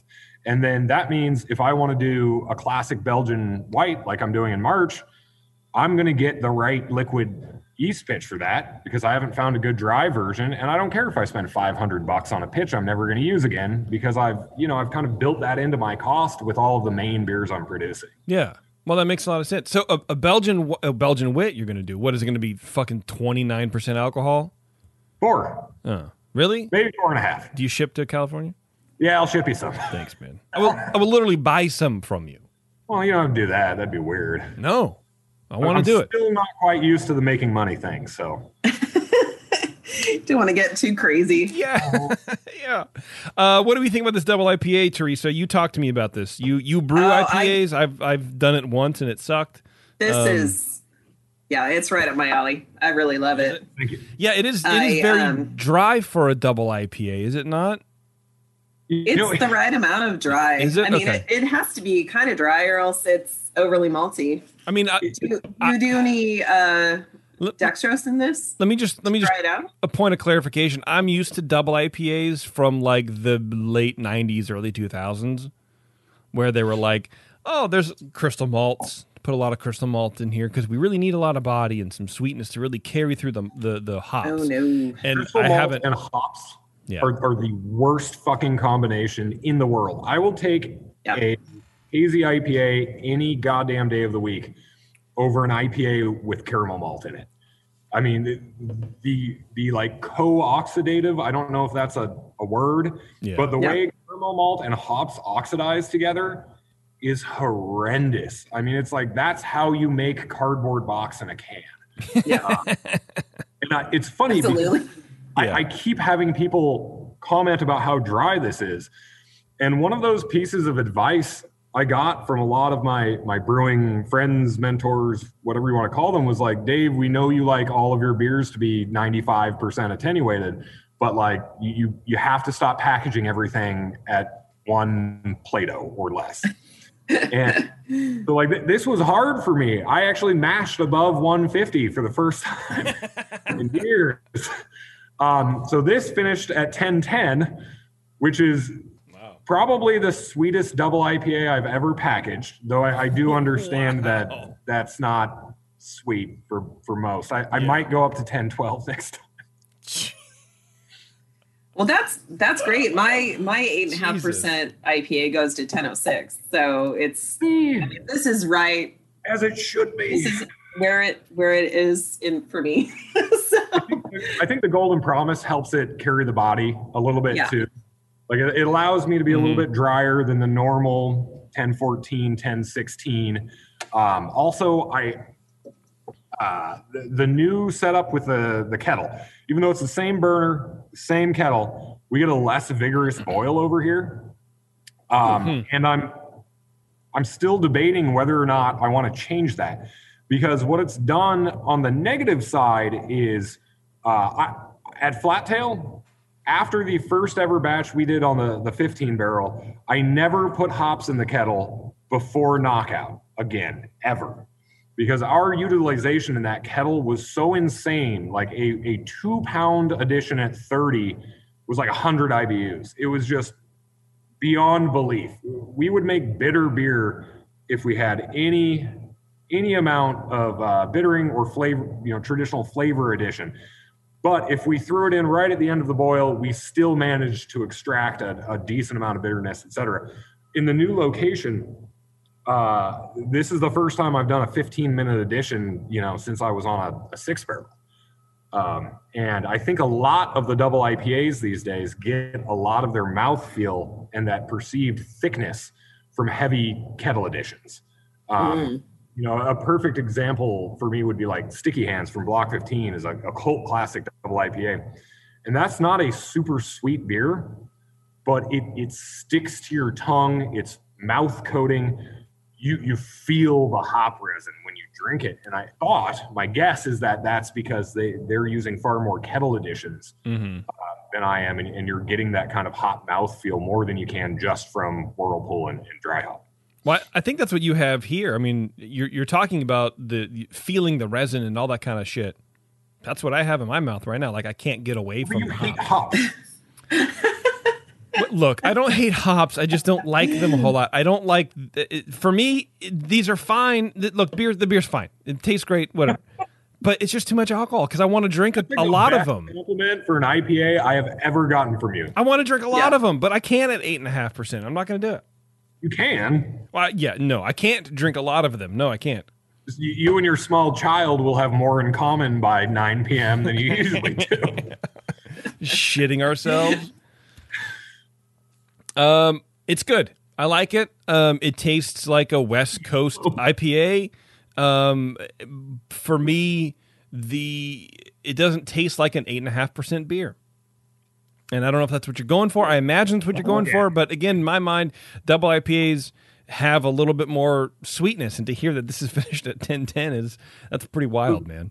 I think the other part um, about the the lack of perceived sweetness, uh, you know, back on I think the the first or second show I ever did with you guys back in Martinez. Mm. Uh, yeah, the second show because it's the one where Sean Wallet phone. in the alley. Yeah, the wallet phone night with a can of bean dip. Such a good. Right. That's such a good Uh, story. yeah, and I was puking out the window of my truck on Main Street in your studio. Drunk on Maine, dude. It's gone by. Uh, I don't do that anymore. No. Anywho, uh, one of the things I talked about was like in sour beers because the subject was adjuncts in sour and wild ales. And I talked about the barrel as an ingredient, you know, realizing that if your if your beer's got Brett or lacto or pedio, but particularly Brett, and it's in a barrel for a year, that barrel is a fermentable ingredient. You're literally, you know, you have a yeast and bacteria set that is going to digest that wood and give you flavor and mouthfeel. And I think we need to realize that uh, hops are also part of that flavor and mouthfeel, and so is alcohol. So that's that's the reason, one of the reasons why I pitch cold and allow a free rise, not just on Belgian beers. You know, when we did Little Green, uh, uh, 3.9, I think it was percent dry hop session saison, that beer was pitched at 64 and it finished at 87 on the dot. And, that was with the jacket off and tuning that yeast over a long time. But that beer would never have been the same without that free rise. And and that was sort of the beginning uh, of my realization that like yeast doesn't like glycol jackets. and uh, you know, un- unless you have a really expensive controller that can you know pulse your glycol without shocking the tank, if you just have a Ranco like we do, and like most 15 barrel breweries do, yeah.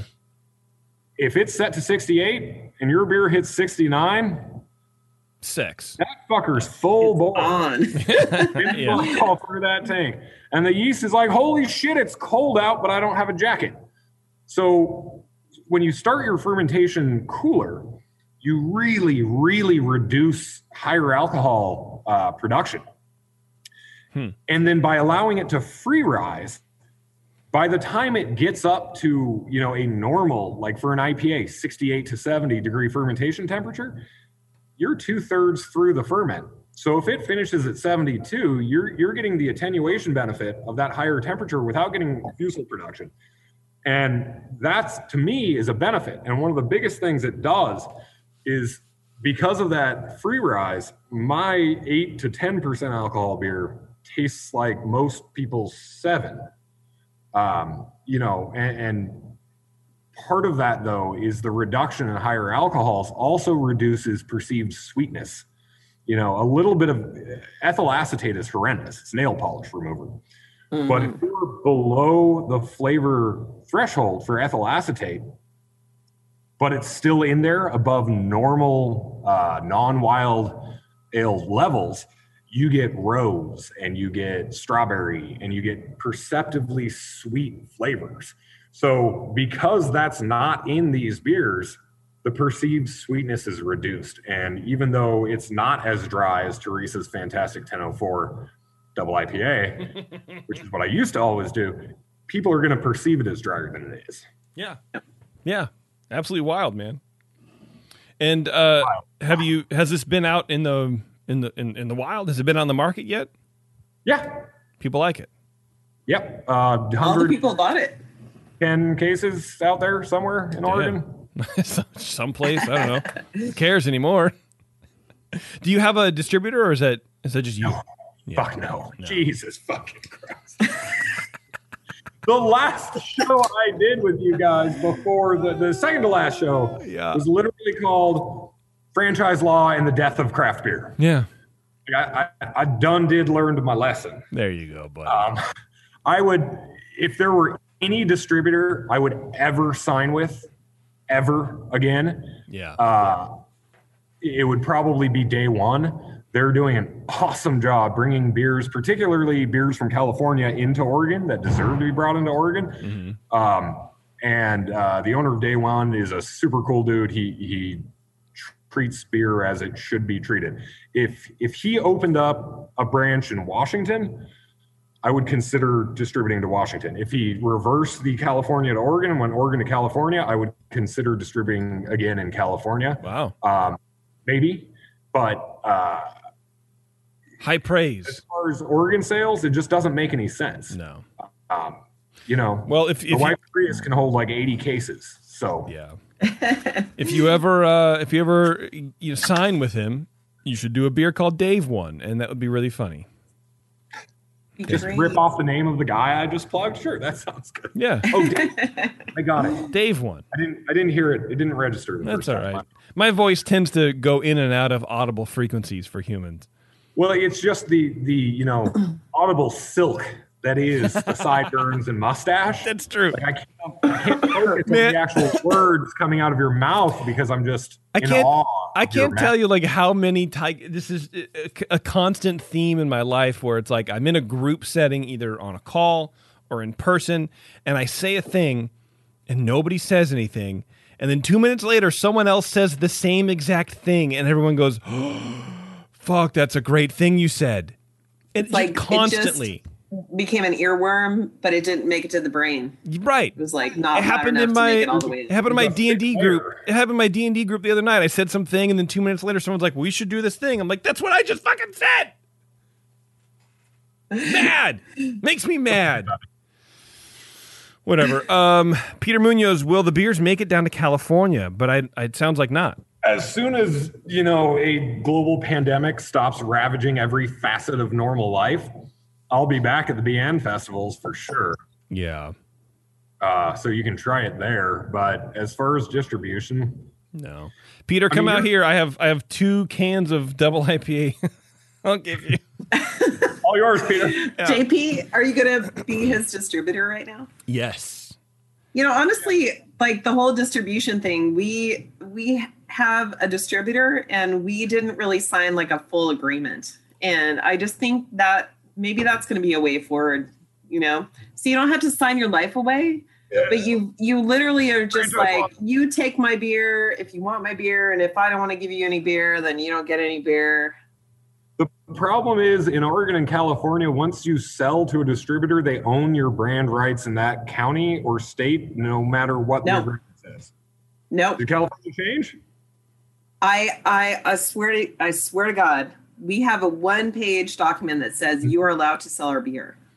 So We haven't sold our brand. We sold our we just sell them beer.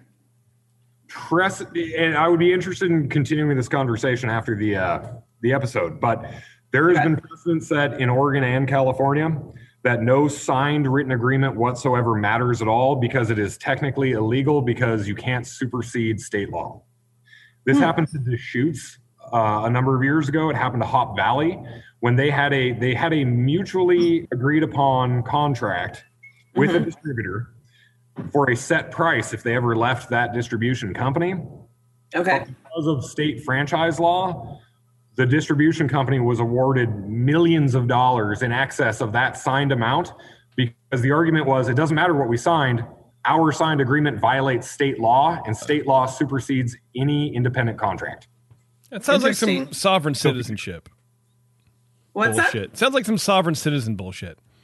You know, it's like, well, that? America was a I don't corporation. I so mean, like if you if no money changes hands in this agreement, how can money be recovered or damages? All I'm saying is me losing in court on this exact issue doesn't Yeah. mean but Deschutes and Hop Valley losing in court on this exact issue, exactly what you're describing, Hmm.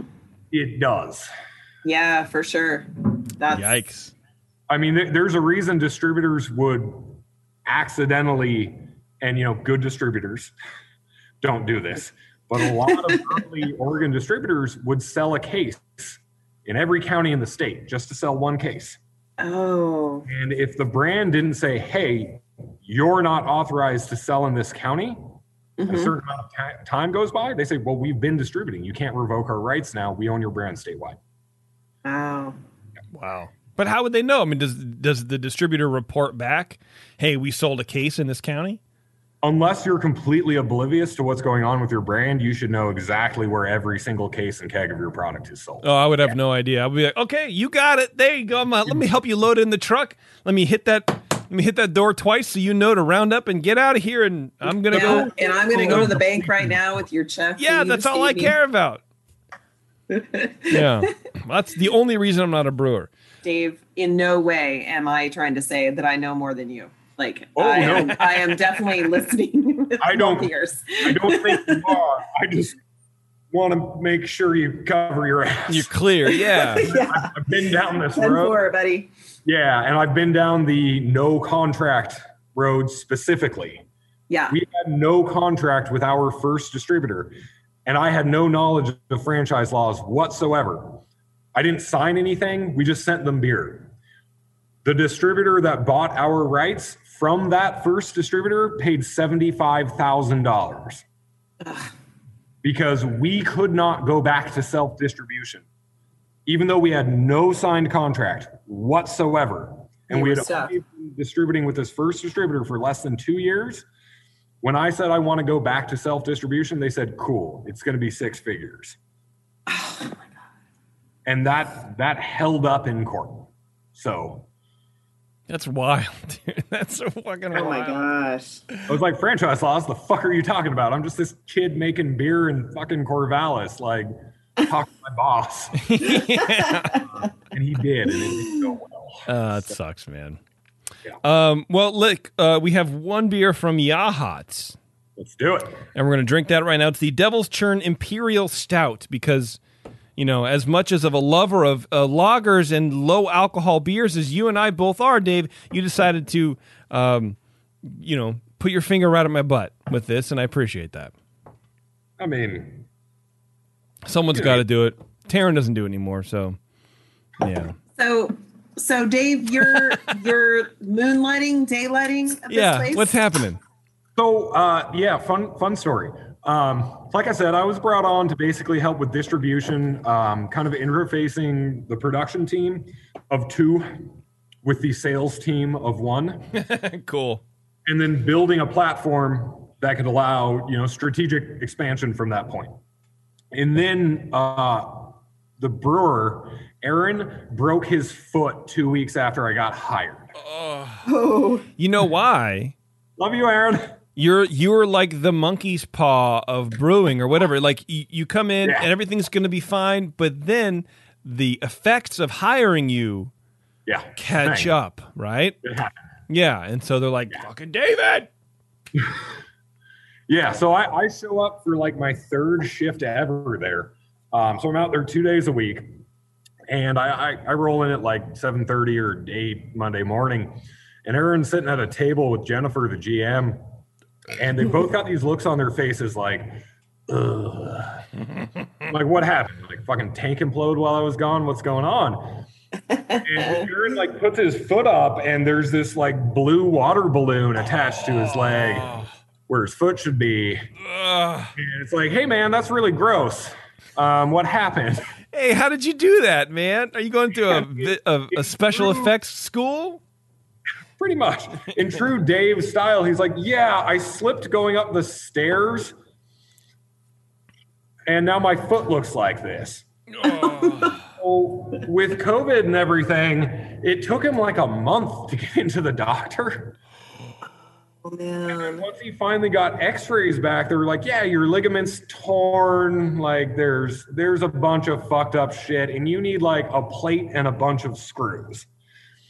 Be, because of the delay, or it would have happened anyways. Would have happened anyway. He, Well, that's that's good. At least the delay didn't like exacerbate the issues. But Well, damn, Aaron is a man that commits, um, and Aaron committed hard to fucking his foot up. ten out of ten for Right. foot injuries. nice. I love it. Uh, Would do it again. So uh, I, I can't remember exactly how long it's been now, but he had to wait weeks in addition to the weeks he waited to get into the doctor to get a surgery date. And uh, the medical staff in Newport just didn't want to give him any info. And they kept saying, like, oh, yeah, you know, it's like surgery. It's no big deal. You'll be good in like a month or two. And, you know, he, he keeps coming back with, like, hey, by the way, I lift 160 pound kegs like all day, every day for my job. And, uh, you know, we. We were talking to the workers' comp lady, and she's like, "Well, can you just do it like you know part time? Like, how do you lift kegs on a broken foot part time? How do, how do you walk upstairs to get to the grain mill Part time. Like- yeah. part time? Like, no, no, we can't fucking do that. Like, I'm the guy that's supposed to sit in the office on the computer. This motherfucker is supposed to lift the grain. Um, so I, I quickly went from brewery operations manager to brewer, uh, and Oh. you know, like sit in his little wheelie chair and show me how to use the system. Because I'm walking in, you know, I've got all these plans to get Yachats into multiple can formats and start statewide distribution and then move into multi-state and DTC and all these things. And I'm like, now I have to brew every week. Oh man. I'm the only person that can For- make beer. For how long? Right, until his foot's better. Yeah, but like, Currently not. okay. Question mark. Um, Okay, they don't know. awesome With the, the recovery, he just got uh, one of it, and I think someone, maybe Aaron, is texting me right now, so I'm going to look at that. No. Anyway, nope. Uh, it's healing well. Okay. but it's it's hard to get a, a solid timeline when we do what we do. I mean, even washing kegs is strenuous. When you're lifting hundred empty kegs, that's a hundred thirty pound empty kegs going up. Yeah. Um, so thankfully, uh, we were able to bring back uh, Tannel, an assistant brewer who had to be laid off because of COVID um, and you know just seasonal shit. So Tannel's coming back, and I'm gonna have my first shift with him tomorrow, which I'm really stoked about.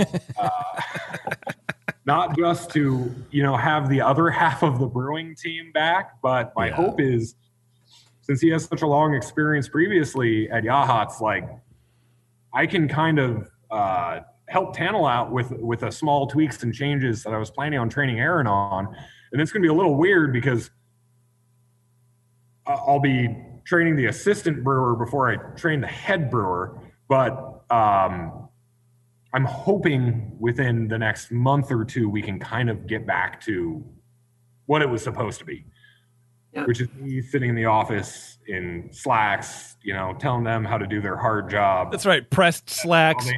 Creases Word. down the front of the Yeah. legs. Yeah, dude. Dockers, oh. essentially dockers. I'm, I'm gonna have like eight pleats in my pants, like every angle. It's gonna be an octagonal pleat. I wish that would the case, man. just make sure you have Birkenstocks so you can't possibly brew. You know, that way, I'm sorry, but or, you know, I'm in my sandals. Open toed shoes can't do it, but I'll tell you what I will do. Click the mouse. That's all I'm Yeah. qualified for now. My entire brewing career, no matter how much shit I've done on the behind the scenes and you know administrative level, I've always been washing kegs and and producing work. Yeah. Always. Yeah. And this was really supposed to be the first time like what can I do when I'm not doing that and I'm just focusing No. Oh my god. on the business. Yeah, we you gotta make that happen because it's gonna be amazing. Like whatever you come up with. Yeah, not but having to. It'll it'll never happen. stuff. He's the Arnold Rimmer of the beer. Like it's just there's so many parallels to like dumb shit that no one knows about. It just it will never happen for him. It will never happen. He It's had going two to happen, goddammit. No, it won't. It'll never happen. I have an amazing head brewer who knows what he's doing. He's got all the hard shit fucking down pat. okay. He made a three and a half percent alcohol dry hopped lager that was delicious. That sounds great. Three and a half percent alcohol cranberry sour with lacto buchneri, which is one of the hardest lacto strains to work with in the world. Yeah, don't care. It Um, was fucking fantastic. yeah, that's So, fine. How far away does he live from the brewery? Like a mile. Uh, you should uh, get him an armored car to commute to the uh, bubble suit. the yeah. Well, in, in an armored car because it, something will happen. I hope it doesn't. Anyway, uh, Imperial Stout. Tell me about it real fast here, brother, because we've already taken up like two hours of your time. Aaron brewed uh, before he exploded his foot. Okay. And I, to me, it's almost like if you had an imperial Irish dry stout minus the acidity, minus that lactic note that comes with the traditional uh, stout.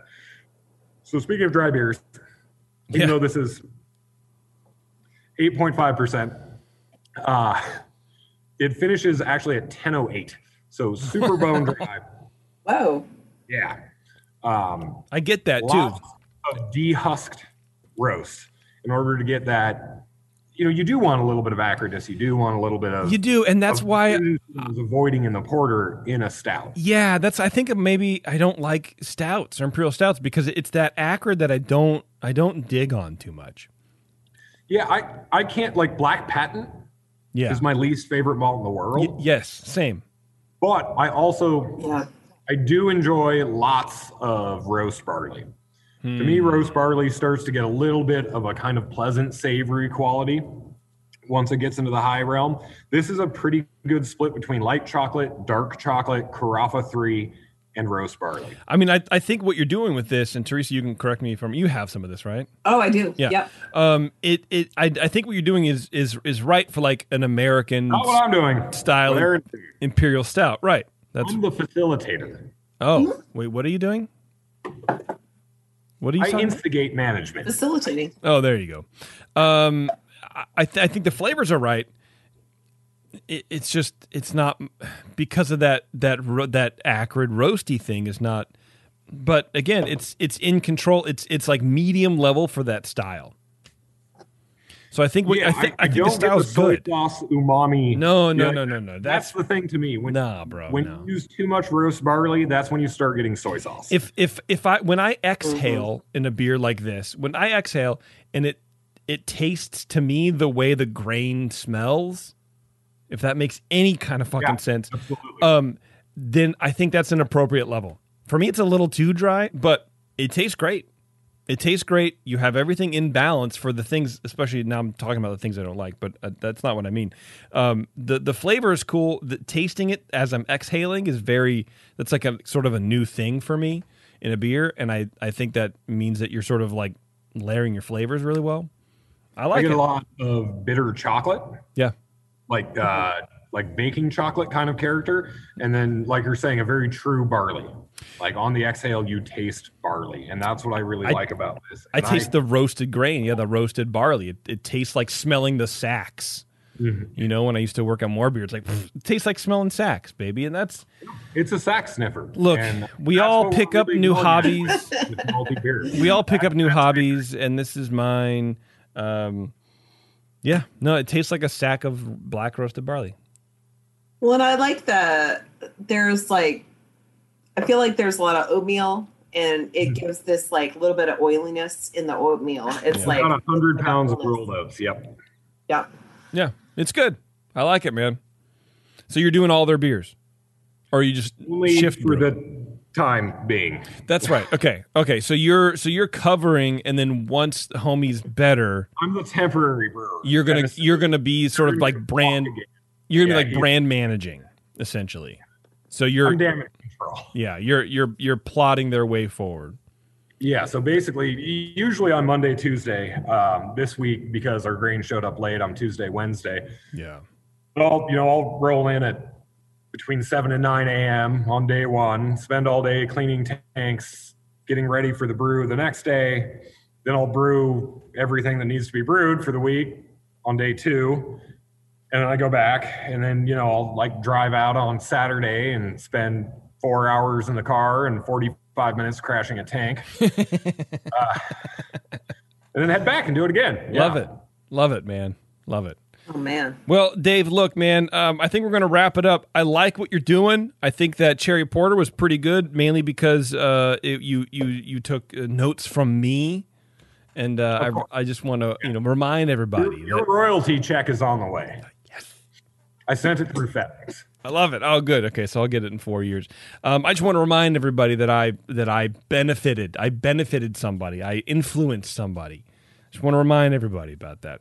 Um, the branding is great. I think. I think. Uh, I'm. I'm really excited, man, to see what uh, what happens over there on New Spring, man. And uh, you know, Mixed culture Marionberry Sour we and 2X Hazy IPA next month. Well, look, one out of two, man. You know, one out of two ain't bad. Um, all right. How can everybody find out more about what you're doing up there, Dave? Uh, you can, if you have detailed brewing questions or you want to make like a homebrew batch of something you've had from New Spring, email me at dave at newspring, uh, newspringbeer.com. Instagram at New Spring Beer? New We got to work on your uh, branding. Yeah, yeah. Hey, man. Or it's like, self-marketing, uh, I guess, is a what it week. is. Yes. It's just it's At- just that it's New really Spring fresh. Beer. That's what it is. At New Spring Beer. Instagram at New Spring Beer, Okay. New Spring Brewing on Facebook, and then uh, again the email, and we might even make a website in the next month. Wow. Hold on. First of all, so we can't buy this in California. Like, let's say uh, if I told Jay, "Hey, man, uh, Dave has a new project. He can't buy it at all." Uh uh No. All right. Well, Yeah. Maybe soon. But you can get it in Oregon. Okay. Well, that's good. W- would you contract brew Good. to a place Beer in California Oregon. or something? Uh, I don't know, Teresa. Do you want to make New Spring beer in California? Oh. Yeah, if you make a batch for me, I'll make a batch for you. How about that? Whoa. I'm not actually even kidding. Uh, I think that would be sweet. That might actually not be a crazy idea. That'd be tight. Yeah.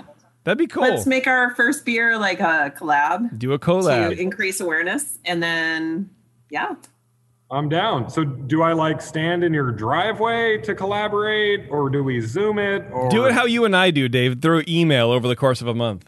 yeah. I, I don't know. Teresa. We'll just Okay, we'll make a, a like yet. poster cutout of you, and like when we do the brew day, we'll have you up there. Yeah. That'd be sweet. That sounds good, man. That sounds good. All right, guys. Well, look, uh, Dave. Again, congratulations, man. I'm really happy that you landed on your feet and you're doing better than ever.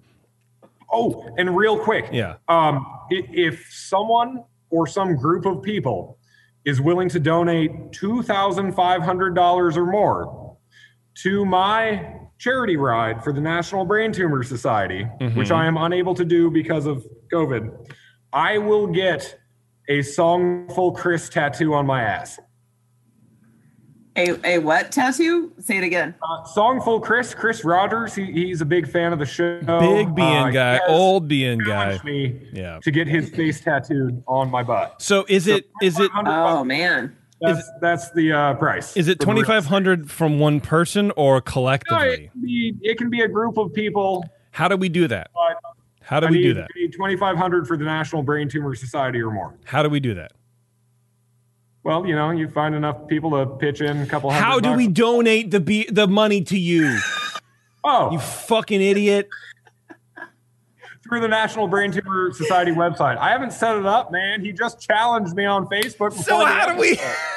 How do you? Out, okay, we'll get to Okay. You're so- really, you know what? me at Dave at newspringbeer.com with the subject line ass tattoo number two. This time it's not Ron. Okay. That's how we make this happen. Okay. I'll tell you what, when you get your site set up and do all that thing, email me. I'll mention it on another show. Um, and it's no wonder your first brand tanked. You can't market for shit. We're the beer. That's all I'm saying. Yeah.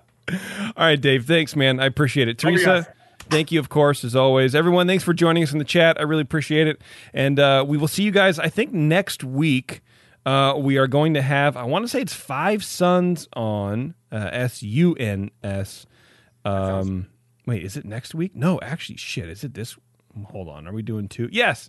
It's going to be, ooh, Thursday. Yeah, that works. This Thursday, the 28th, Five Suns Brewing. I believe they're in Martinez. And I have some beer from them too. So uh, we're going to get a double shot of the session on uh, on the old Facebook Live here, everybody. So uh, be sure to tune in and uh, and check that out. All right. Thanks a lot, everybody. Uh, until next time, be safe. Take care of each other. Take care of yourselves. Uh, we're we're getting through this thing. I mean, you know, Dave's not, but uh, I am, um, and that's all that matters. All right. Thanks, guys. Bye. yeah, yeah, yeah. An asshole. Justin's a nice guy and winning the race. JP does great as his charity